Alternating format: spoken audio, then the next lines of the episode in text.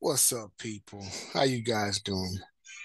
Uh, I'm your boy Erik T. Jackson, and uh, welcome to another video.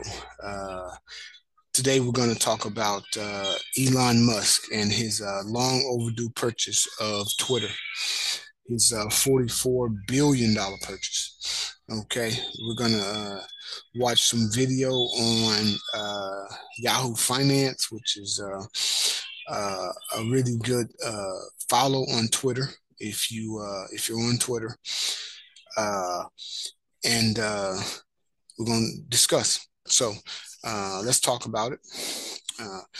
first thing I want to mention is the deal finally went through. they've been talking about it. He's been going back and forth on the deal, and it finally went through. So I uh, don't know if it's a good thing or a bad thing. I do know that uh, uh, Elon Musk is uh, is very uh, capable. You know, uh, I feel like uh, you know he's going to make drastic changes, whether they're good or bad for Twitter is yet to be seen. But uh, uh, he's going to get in there and uh, be hands on all over the place. so, uh, one of the first things that he did was uh, clean shop. Uh, he got rid of uh, some high uh, ranking officials and uh, and a lot of lower ranking uh, employees as well. one of the things of note is that three high ranking executives that he did let go received a, a golden parachute payout totaling roughly $122 million. So it's roughly $40 million per executive. Uh, that's a, a nice uh, retirement package if you can get it. Right. Uh, I've been uh, on Twitter roughly 10 to 15 years. I don't know when it started, but uh, you know, it used to be I wasn't on there very much. I just had an account. Last few years, I've been on there quite a bit and uh, you know I really enjoy it. You know, so I am very interested to see what changes uh, Elon Musk makes with Twitter. Uh, I'm very interested to see uh, what he keeps the same uh, and uh, and where it goes from here. Uh, what is today? October October 28th, uh, 2022, where Twitter goes from here. Now, let me share my screen. Let me show you this uh, quick video on Yahoo Finance. Let's check it out being sort of an adversary to everyone at Twitter, sometimes scaring away employees. And a lot of the employees right now are, are pretty unsure whether they're even going to have a job next week. So I think that's probably the The, the, first mission of, of, damage control or mitigation, but ultimately he's got to turn this company into a little bit more of a revenue generating entity. Uh, let's talk about that potential of cuts. 75% of the workforce, and obviously Elon Musk sort of came out and walked that back. But there's a final, financial calculation that's happening here, right? I mean, he has just taken over this company, as you point out, that has struggled. We had our legal reporter, Alexis Keenan, on earlier saying in some ways it benefits Twitter to fire employees because then you don't necessarily have to pay out the stock compensation that's not vested. Can you kind of break that down for us? Yeah, the employees at Twitter, just like many of the senior executives, have some of their compensation in terms of stock and bonuses and you know options and so forth. Uh, there is a coming payment for many of the employees uh, that's coming next week. Uh, and uh, some have speculated, and I'm, I'm, I'm you know, relatively confident, at least it's a conversation on the table, as to whether if there's going to be a reduction in staff uh, it would predate the, the, the, date at which that payment has to be made. It's a little perilous, however, because uh, you know while the courts in California will you know let you let go of at-will employees if you do so merely to avoid having to pay them compensation for services already rendered, uh, that can be a problem. Mm-hmm. A little bit of a, of a, of a legal sticking point here, as, as well as a morale sticking point. You don't necessarily want to hand the, uh, the, the, you know the, the, the, pink slips to a bunch of your employees while simultaneously stiffing them. That's not going to leave behind a lot of happy campers. Absolutely. Elon Musk is putting himself between a rock. So, uh, that's a very important point.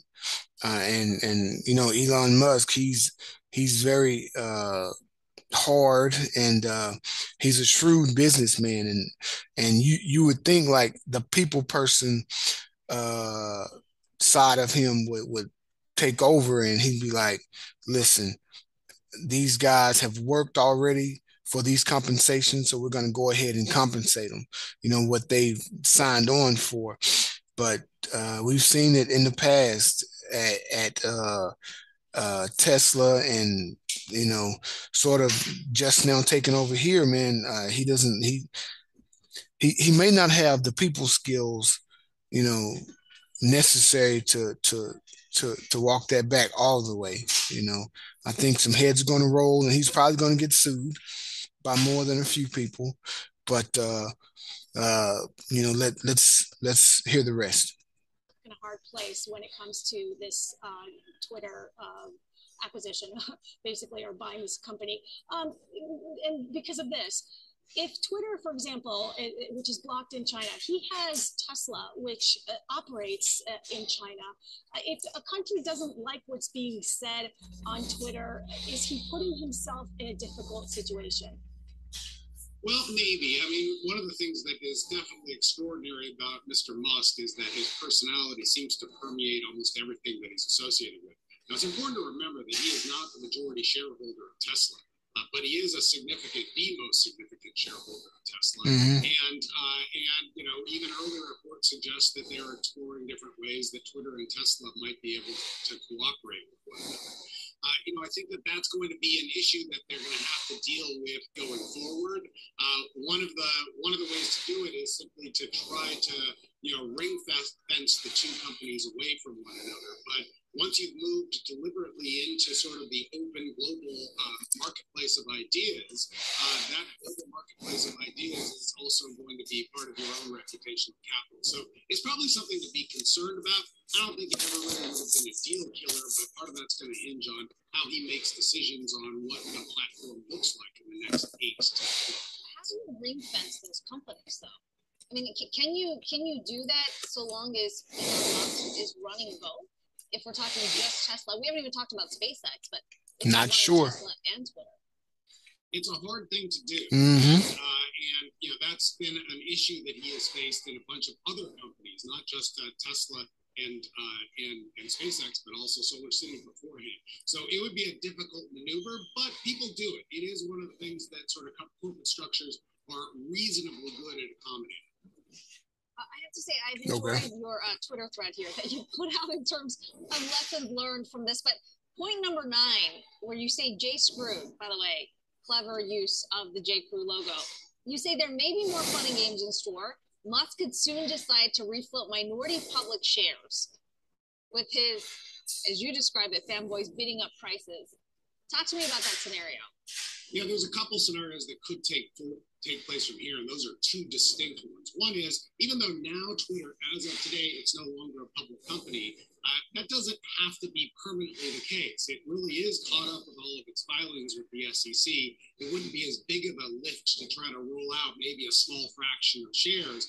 There are a lot of people out there that just are desperate to own anything that Elon Musk is affiliated with. Right. so putting out that small fraction of shares could give rise to a pretty good price, which then if you triangulate that against the rest of the stock might um, generate at least what appears to be a very, very valuable company, which would help Elon Musk in raising uh, capital elsewhere. The, the, other thing is uh, that you know, while he's trying to increase revenues, uh, he's definitely going to want to try to decrease costs. And, and one of those big costs that he's going to be facing is the interest payments that is due to his brand new uh, creditors that helped him finance this purchase. Uh, the J. Crew, uh, you know, reference was really meant to refer to a whole bunch of different companies that in the last five or six years have tried to to restructure their, their, their, debt commitments, often in very aggressive ways, ways that sometimes lead to severe conflict between the companies and their creditors. And this often uh, will happen in a situation after a private equity buyout where there's a lot of leverage or debt that has financed the deal. Uh, Elon Musk has said that he doesn't have all the answers regarding what Twitter should look like, how it should change, uh, the town square that he's described. So, uh, how do you see this playing out? How do you see this uh, users have been kicked off permanently from Twitter. So, how do you see this going forward? Well, it seems to me that there are two planes on which he's going to have to be making decisions. One is just revenue generation, cost minimization, and, and, and much more sort of work a day. How do you run a business? And, and, and, and, and that is related to, but not identical to questions about content moderation and how do you how do you curate this large global community of, uh, of people interacting with one another. I think Mr. Musk has signaled that he wants to have a very, very big tent and then allow people to sort of self-select themselves into virtual communities uh, in a way that, uh, that, sort of allows every flower to.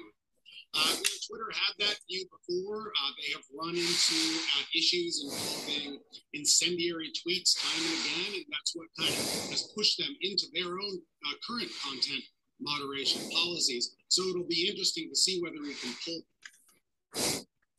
and there we have that. Uh, now, that was uh, Columbia Law School professor uh, Eric Talley. Uh, follow him on Twitter at, at Prof.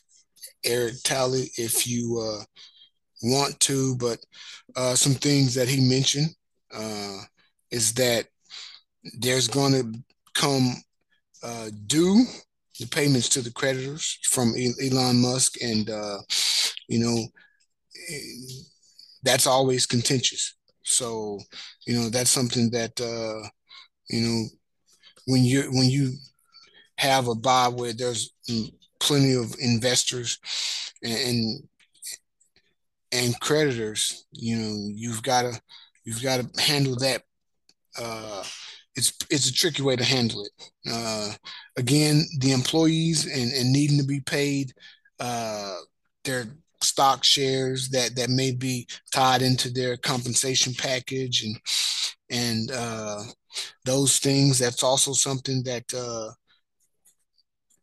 that's going to Elon Musk is going to have to navigate over these next few months. And like I said, uh, he's pretty shrewd but uh, you know he'll find himself in court uh, pretty quick if uh, you know so if he just uh, rips up some of these deals and just stiffs employees. You know. Uh let's look at what do we see. Uh, yeah, golden parachutes for three fired Twitter executives worth 122 million dollars. That's crazy. Uh, research firm Equilar said on Friday Chief Financial Officer Ned Segal, Legal Affairs and Policy Chief Vijaya uh, Gade, uh, and uh, Chief Executive Parag Agrawal. Uh, so, uh, Agrawal's golden parachute is 57 and a half million, while Segal's is 44 and a half and Gade's was 20 million. Uh, yeah. Right there. Uh, wonder what my golden parachute is from uh from HISD. not 57 million. I know that much. Uh yeah, so uh that's just a little bit on uh Elon Musk takeover of Twitter. Uh uh keep following i'll keep following that and updating you guys and uh you know bring more to the table. Uh thanks for joining me here today. I'm Erik T. Jackson. Uh finally financial. Uh we're out. Peace